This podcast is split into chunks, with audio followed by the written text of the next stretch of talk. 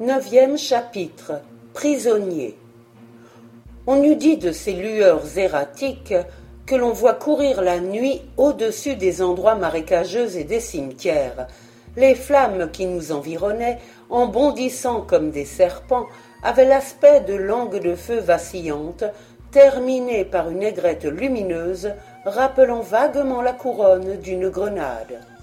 Le docteur, avec une adresse merveilleuse, dirigeait le cosmos entre ces flambées inquiétantes et parvenait toujours à les éviter. C'est à peine si deux ou trois arrivèrent à lécher l'enveloppe de notre véhicule. Cependant, cette situation ne pouvait se prolonger. Il fallait à tout prix sortir de ce cercle ardent. Au loin, dans l'obscurité, brillaient des étoiles rouges, des disques d'un bleu électrique qui semblait tourner avec rapidité au milieu d'une pluie d'étincelles. À n'en pas douter, c'étaient quelques engins formidables imaginés par les martiens civilisés, des machines puissantes et compliquées dont il était imprudent de s'approcher, surtout la nuit. Qu'allions-nous faire? Avancer, c'était courir au-devant d'une mort certaine, reculer, c'était retomber dans les flammes que nous voulions éviter et dont le nombre semblait croître à vue d'œil. Le docteur jeta un rapide coup d'œil par le hublot d'arrière et s'écria d'une voix rauque en saisissant son volant à deux mains. Avançons. Ce simple mot avait, en cet instant, quelque chose de terrifiant et de lugubre. Avancer, c'était courir vers un inconnu peut-être plus affreux que nous ne le supposions c'était nous exposer à être coupés, broyés par ces disques étranges qui tourbillonnaient toujours à quelques centaines de mètres. Notre phare ne nous était plus utile, car une clarté pareille à celle d'un énorme incendie ensanglantait la plaine. Bientôt sur l'horizon se dessinèrent nettement de grands ponts métalliques, des échafaudages gigantesques, des ruisseaux bouillonnants d'où montait une fumée blanche, courait en serpentant à droite de la route que nous suivions. Au fur et à mesure que nous approchions, le bruit confus qui avait tout d'abord frappé nos oreilles se transformait en un assourdissant vacarme produit, à n'en pas douter, par des milliers de marteaux tombant et retombant sur des pièces de fer. L'industrieuse activité des Martiens ne faiblissait pas une seconde. Maintenant, nous distinguions parfaitement, au milieu de l'enchevêtrement des poutrelles, des charpentes et des croisillons de cette ville en travail, de petits gnomes noirs et difformes qui allaient et venaient avec rapidité, tels des rats affolés par le feu. Le docteur Oméga avait enfin arrêté le cosmos, incertain de la route qu'il devait suivre, et déjà il avait commencé à nous consulter quand, tout à coup, une lueur intense nous aveugla, en même temps qu'une température intolérable se faisait sentir dans l'intérieur de notre véhicule. Si nous avions eu encore notre enveloppe de répulsite, nous aurions pu braver cette chaleur qui devait être bien inférieure à celle provoquée par le passage du bolide, mais on sait que les cloisons de notre automobile étaient maintenant en tôle. Bientôt nous commençâmes à respirer difficilement. Le docteur voulut mettre le véhicule en marche, mais il s'aperçut qu'une sorte de barricade, faite de poutres et de plaques métalliques, nous barrait la route. À droite et à gauche couraient des ruisseaux remplis d'eau en ébullition. Il nous restait encore une ressource, virer brusquement et reprendre le chemin que nous venions de parcourir. Mais hélas, il n'y fallait plus songer, il était sillonné de grandes flammes bleues. On eût dit que les Martiens venaient soudain de mettre le feu à un punch gigantesque. À l'intérieur du cosmos, la chaleur redoublait. Le thermomètre marquait maintenant soixante-deux degrés, et la lumière ardente braquée sur notre pauvre véhicule semblait de seconde en seconde croître en intensité. Il était évident que messieurs les Martiens voulaient tout simplement nous flamber comme des poulets. Il faut sortir rugit le docteur. Sortir m'exclamai-je. Aimez-vous mieux être brûlé vif? Vous ne comprenez donc point que nous n'avons plus que cette ressource? Oui, murmurai-je, c'en est fait de nous. Il n'y a plus qu'à choisir entre l'incinération ou quelque torture peut-être plus épouvantable. Ah, crédier hurla Fred. Je vous promets qu'on se défendra. Et il s'empara d'un grand levier de fer, son arme favorite. Quant à moi, j'empoignai mon Winchester. Le docteur prit un revolver Browning à balles explosibles et ouvrit précipitamment le hublot d'arrière. D'un bond, Fred fut dehors et commença, avec son levier, à exécuter de terribles moulinets. Quand nous le rejoignîmes, il avait déjà fait plus de vingt victimes, et tout en frappant à tour de bras, il monologuait de sa grosse voix de basse. Tiens, attrape, à toi, vilain macaque. Oh, les affreux singes, ils voulaient me cerner. Ça ne prend pas, mes bichons. Vous ne vous êtes pas levés assez matin pour cela. Tenez, parez celui-là, et encore celui-là, et puis cet autre-ci.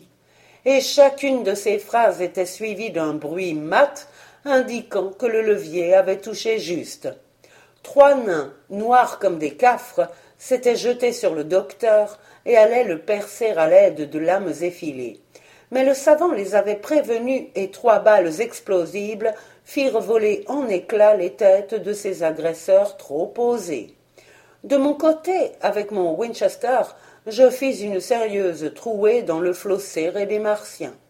Déjà nous chantions victoire, croyant nos ennemis en déroute, et nous nous apprêtions même à regagner le cosmos, avec la dignité sereine de dieux olympiens, quand nous trébuchâmes soudain et fûmes précipités sur le sol. Nous tentâmes de nous relever, mais des lacets menus nous entourèrent les membres, et plus nous faisions d'efforts pour nous dégager, plus nous nous empêtrions dans l'espèce de filet métallique que les Martiens déroulaient sous nos pas. Bientôt nous fûmes pris comme de pauvres mouches dans la toile d'une araignée, et nos bras et nos jambes se trouvèrent immobilisés. Tout cela s'était passé si rapidement que nous n'avions même pas eu le temps de nous rendre compte de ce qui nous arrivait. Quand nous fûmes réduits à l'impuissance, les Martiens se rapprochèrent, et nous les entendîmes frapper le sol avec frénésie. M'étant alors retourné sur le côté, je vis qu'ils plantaient en terre des piquets de fer autour desquels ils enroulaient de nouveaux fils qui ne tardèrent pas à former comme une cage au-dessus de nous. Cette fois, c'en était fait, nous étions prisonniers. Un espoir me restait. J'avais conservé ma carabine, et je comptais bien dépêcher encore quelques-uns de ces horribles gnomes vers ce que nous appelons sur terre l'autre monde, lorsque je ressentis à la main droite une brûlure aussi douloureuse que je lâchai mon arme, et les Martiens la tirèrent à eux au moyen de crochets de fer. J'étais perdu. Une rage folle m'envahit, et je me mis à hurler comme un fauve. Effrayés par le bruit de ma voix, qui dut leur paraître formidable, nos ennemis s'enfuirent dans toutes les directions. Mais cette panique ne dura qu'un instant, et ils revinrent bientôt près de nous. Je les entendais glisser sur la terre, et ils poussaient un petit cri lugubre assez semblable à celui du chat-huant. Parfois ce cri s'atténuait et devenait alors une sorte de modulation confuse qui avait quelque chose d'impressionnant. Cela tenait à la fois d'un râle et d'un ricanement. Fred et le docteur étaient étendus à quelques mètres de moi. De la façon dont j'étais placé, j'apercevais le crâne du savant qui luisait comme une petite lune sous les feux des Martiens. Docteur, docteur, m'écriai-je, avez-vous toujours votre revolver Oui, me répondit-il, mais je ne puis m'en servir, j'ai les mains entravées. Je poussai un juron formidable, puis une réaction subite s'opéra en moi, et je me mis à pleurer. Oui, à pleurer comme un enfant. Le docteur essaya de me consoler, mais je l'invectivai avec la dernière violence.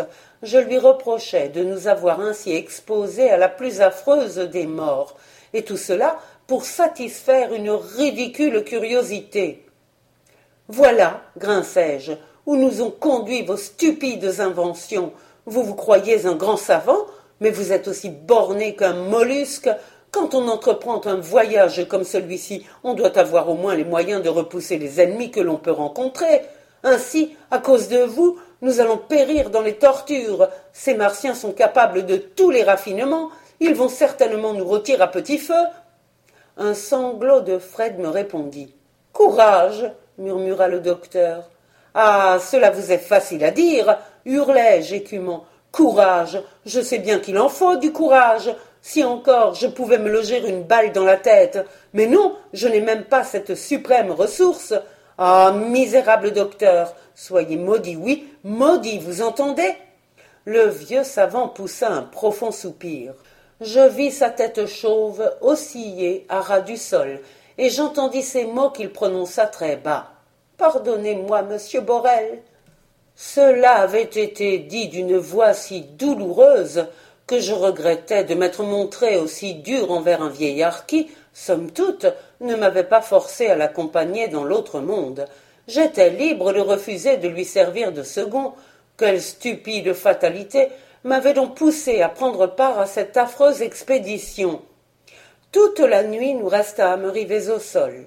Quand le jour parut, une grande agitation se manifesta parmi les Martiens. Ce fut un trépignement formidable, un vacarme ininterrompu. Nous devinâmes qu'une foule avide se pressait pour nous voir. De temps à autre, on percevait un roulement comparable à celui d'un chariot évoluant sur un plancher de bois, puis des sifflets aigus et le bruit de roues qui tournaient avec un ronflement sonore. Enfin, nous sentîmes que nos liens se desserraient peu à peu. Les fils qui nous retenaient ne nous fixaient plus à terre comme précédemment. Nous remarquâmes même que ceux qui entouraient notre corps avaient été enlevés, Seuls nos bras et nos jambes étaient toujours étroitement ligotés. Au prix d'efforts inouïs, nous parvînmes à nous asseoir. Alors, le spectacle qui s'offrit à mes yeux demeurera éternellement gravé dans mon esprit. À perte de vue, c'était une mer humaine, un véritable océan de têtes. Il y avait là des milliers d'êtres étranges qui ne ressemblaient en rien à ceux que nous avions rencontrés dans les régions glaciaires. Bien qu'ils fussent petits et malingres, ils étaient cependant beaucoup mieux conformés que leurs frères polaires.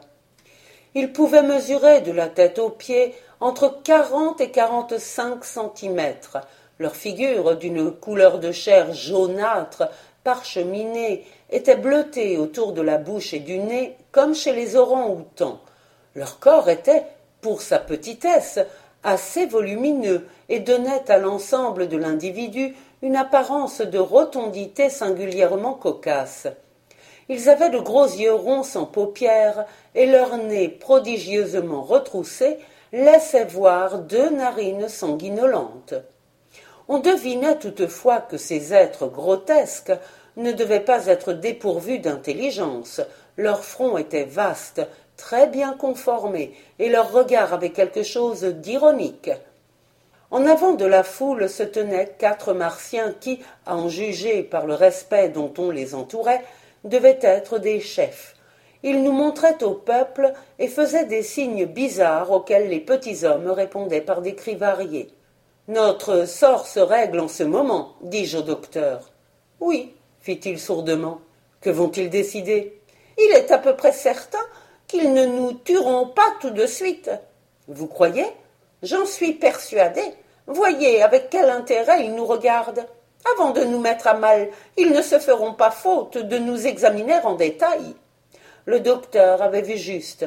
Les quatre martiens, qui paraissaient avoir sur la foule une grande autorité, s'approchèrent de nous non sans effroi, et nous considérèrent avec une curiosité évidente qui se traduisait par de petits cris aigus et des gestes rapides. À un moment, un des quatre nains s'approcha de moi et, avec une audace qui stupéfia ses camarades, me toucha la tête, puis il fit un bond en arrière en répétant par trois fois Oyaou, oyaou, oyaou. C'était la première fois que je parvenais à saisir un mot martien. Imitant la petite voix flûtée de nos ennemis, je répétais Au Yahoo L'effet fut prodigieux. Les Martiens poussèrent de petits gloussements de poussins, et leur cercle se rétrécit à tel point que les quatre chefs, refoulés par le nombre, faillirent être précipités sur nous. Mais le docteur ayant fait un mouvement, la foule recula terrifiée. Les chefs en profitèrent pour donner des ordres et, en moins de temps qu'il n'en faut pour l'écrire, une solide barrière de métal nous sépara des curieux. Comment ce barrage avait-il pu être si rapidement établi? Par quel procédé mécanique avait-il été mis en mouvement? En regardant bien, j'aperçus des treuils roulants qui remontaient vers un grand échafaudage ayant un peu la forme en plus petit de notre tour Eiffel. Décidément, les Martiens étaient des constructeurs consommés. Tout chez eux était actionné par des moteurs invisibles. Ces nains difformes et débiles savaient commander à la force. Il était impossible que des êtres aussi intelligents eussent la cruauté des Caraïbes ou des Kanaks. J'en étais là de mes réflexions quand je vis la multitude qui nous environnait s'écarter précipitamment, comme une bande de manifestants à l'approche de la police, et presque aussitôt un bruit comparable à celui d'un tuyau d'arrosage roulant sur ses galets attira mon attention. Avez-vous une idée de ce que cela peut être? demandai-je au docteur avec inquiétude. Regardez, fit-il. Je ne vois rien. Et ces plateformes En effet, j'aperçus, glissant à ras du sol, des masses brillantes qui avançaient insensiblement vers nous. Mon Dieu, ils veulent nous écraser, s'écria Fred. Non, tranquillise-toi du moins pour le moment, dit le docteur Oméga. Ce sont nos voitures que l'on fait avancer. De petites explosions sortaient du sol. Des battements saccadés comme ceux d'une bielle en action se mêlaient à un roulement continu qui rappelait aussi, mais en plus faible, celui du trottoir roulant de notre dernière exposition. Puis le silence se fit tout à coup. Les plateformes n'étaient qu'à quelques mètres de nous. Les chefs martiens paraissaient perplexes, leurs gros yeux roulaient avec vivacité. Enfin l'un d'eux, un ingénieur sans doute, s'approcha d'une équipe de nains et leur dit quelques mots. Maintenant je comprenais la manœuvre à laquelle allaient procéder nos ennemis. Ils voulaient nous placer sur ces plateformes roulantes pour nous emmener sans doute au centre de la ville. J'attendais, non sans émotion, le résultat de ces préparatifs, quand, ayant par hasard levé les yeux, j'aperçus au-dessus de ma tête une sorte de griffe de fer qui se balançait avec la régularité d'un pendule. On allait nous soulever à l'aide d'une grue et nous placer sur les plateformes. Les fils qui m'entouraient furent subitement tirés. La griffe me saisit absolument comme l'eût fait une grande main humaine, et je me sentis enlevé de terre. Quand je repris pied, ou pour parler plus exactement, quand je reposais sur la plaque qui devait me servir de voiture, je fus aussitôt ligoté automatiquement sans que j'eusse pu me rendre compte du moyen que les Martiens employaient pour ce ficelage d'un nouveau genre. Quelques minutes après, je roulais, couché sur le dos, à une allure qui me sembla des plus rapides. Notre voyage dura environ une heure, peut-être plus, puis le chariot s'arrêta. Docteur. Docteur. criai-je. Êtes-vous là? Aucune voix ne me répondit. Docteur. Fred. Mes amis. hurlai je désespérément. Je n'entendis qu'un grand murmure, une sorte de bourdonnement, puis un câble grinça, et je me sentis descendre comme si j'eusse été jeté dans un ascenseur. Peu à peu le jour s'atténua puis un léger choc m'avertit que j'étais arrivé à destination. Tant que j'avais été en plein air, entouré du docteur et de Fred, j'avais encore conservé une lueur d'espoir. Maintenant que j'étais seul, cloué sur mon chariot comme Damien sur son lit de douleur, tout courage m'abandonna. Cette fois, je le pressentais, c'était la fin. Je regardais autour de moi. Je ne vis qu'une muraille unie, sur laquelle couraient par instants des filets de lumière violette. Le trou par lequel j'étais descendu s'était refermé, et j'apercevais au-dessus de moi un grand plafond convexe. L'atmosphère était considérablement lourde. Je ne sais pourquoi, j'avais l'idée que ce plafond, qui semblait de plomb, allait s'affaisser subitement pour m'écraser. Cela devint même une obsession, et à chaque minute je m'attendais à le voir glisser vers moi. Mais tout à coup le gouffre dans lequel je me trouvais s'éclaira insensiblement, et je vis des bandes de martiens descendre comme des araignées le long de la muraille. Pensant les attendrir, je murmurai très doucement avec une inflexion de voix caressante. Oh yaou Oh Ces mots, qui n'avaient pour moi aucune signification, furent compris des affreux nains, car ils les répétèrent d'un air étonné en y ajoutant ces quatre syllabes bizarres. Lohutuzei. Je sentis bientôt mes liens se desserrer. Puis je fus soulevé de terre et transporté dans un recoin où deux chaînes m'emprisonnèrent instantanément les jambes et les poignets. Oh yaou, oh yaou, répétai-je tristement. Mais cette fois mes ennemis ne m'entendirent pas. Une vive lumière venait d'embraser le souterrain, et j'aperçus sous une voûte où flottait une buée mauve deux martiens qui s'avançaient suivis d'un nombreux cortège. Ils me parurent plus grands que leurs congénères. S'ils avaient comme eux des membres tordus et grêles, par contre leur tête était énorme, volumineuse. Vous avez quelquefois vu dans les rébus de ces figures bizarres représentant une citrouille supportée par une caricature de corps humain. Les deux arrivants avaient absolument cette forme. À mesure qu'ils approchaient, je pouvais détailler leur physionomie. Ils étaient d'une laideur comique et, en toute autre circonstance, j'aurais éclaté de rire en les apercevant. Mais à leur vue, un frisson me secoua de la tête aux pieds. Quelque chose me disait que ces êtres grotesques devaient être mes juges, que de l'énorme boule qui leur servait de tête allait sortir ou ma grâce ou mon arrêt de mort je pris une attitude des plus humbles et attendis, le cœur serré. Arrivés à quelques pas de moi, ils s'arrêtèrent et demeurèrent la bouche ouverte, sans faire un mouvement. Il était évident que je les étonnais. S'étant retournés vers leurs suivants, ils donnèrent quelques ordres, et aussitôt la muraille à laquelle j'étais attaché, et qui était en deux parties, pivota lentement, découvrant une autre pièce dans laquelle j'aperçus, enchaînés comme moi, le docteur et Fred. Je poussai un cri de joie. Les deux hydrocéphales reculèrent épouvantés. Il y eut même parmi les assistants un commencement de panique. Je compris que mon exclamation avait produit sur les tympans délicats des Martiens l'effet d'un coup de tonnerre. Pour les rassurer, je pris une figure souriante et prononçai doucement Oh yaou Les gnomes à grosse tête se rapprochèrent curieusement et eurent même la hardiesse de se camper à un mètre de moi. Mais on leur fit sans doute remarquer combien ils étaient imprudents, car ils reculèrent de quelques pas, puis ils se dirigèrent vers Fred et le docteur. Celui-ci parut les étonner tout particulièrement, sans doute à cause de son crâne dénudé qui avait quelque ressemblance avec le leur. L'un d'eux prononça ce mot bizarre. Huit Huit répondit le docteur. Les macrocéphales se regardèrent étonnés et se cognèrent réciproquement le front, ce qui était sans doute une façon de se communiquer leurs impressions. Ensuite, ils se retournèrent vers les assistants et prononcèrent une longue phrase de laquelle je ne retins que ces mots.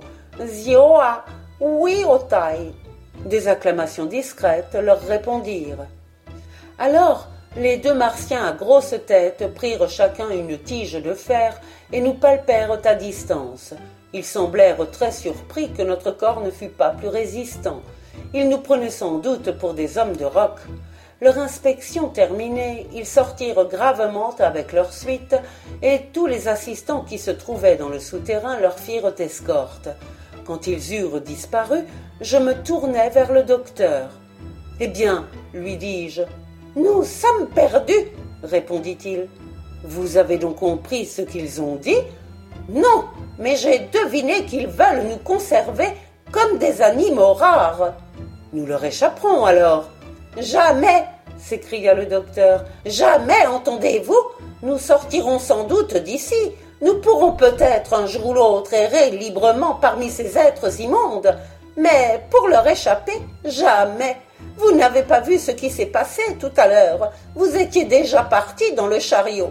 Eh bien, à l'aide de puissants outils actionnés par une force inconnue, les Martiens ont détruit, mis en pièces le cosmos. Oui, mon ami, sous mes yeux, notre pauvre cosmos, mon cher cosmos.